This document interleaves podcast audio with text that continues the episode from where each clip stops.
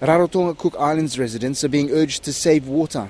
Water Authority for Rarotonga, Tau Vai, has issued out notices calling for community cooperation, including hotels and accommodation operators, to save water.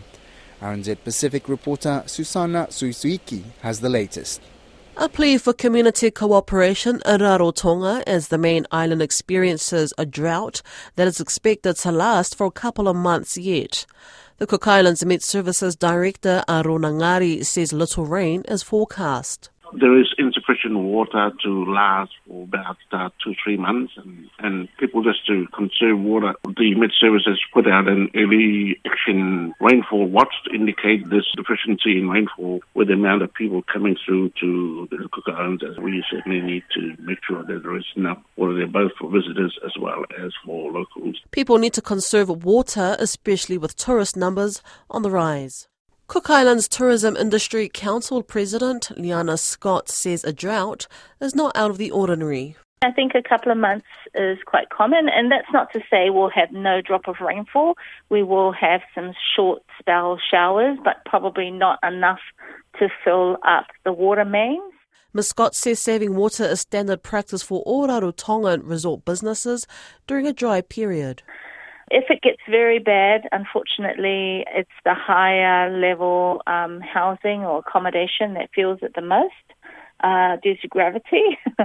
so the ones on the foreshore um, would be less impacted than the ones in the highland area.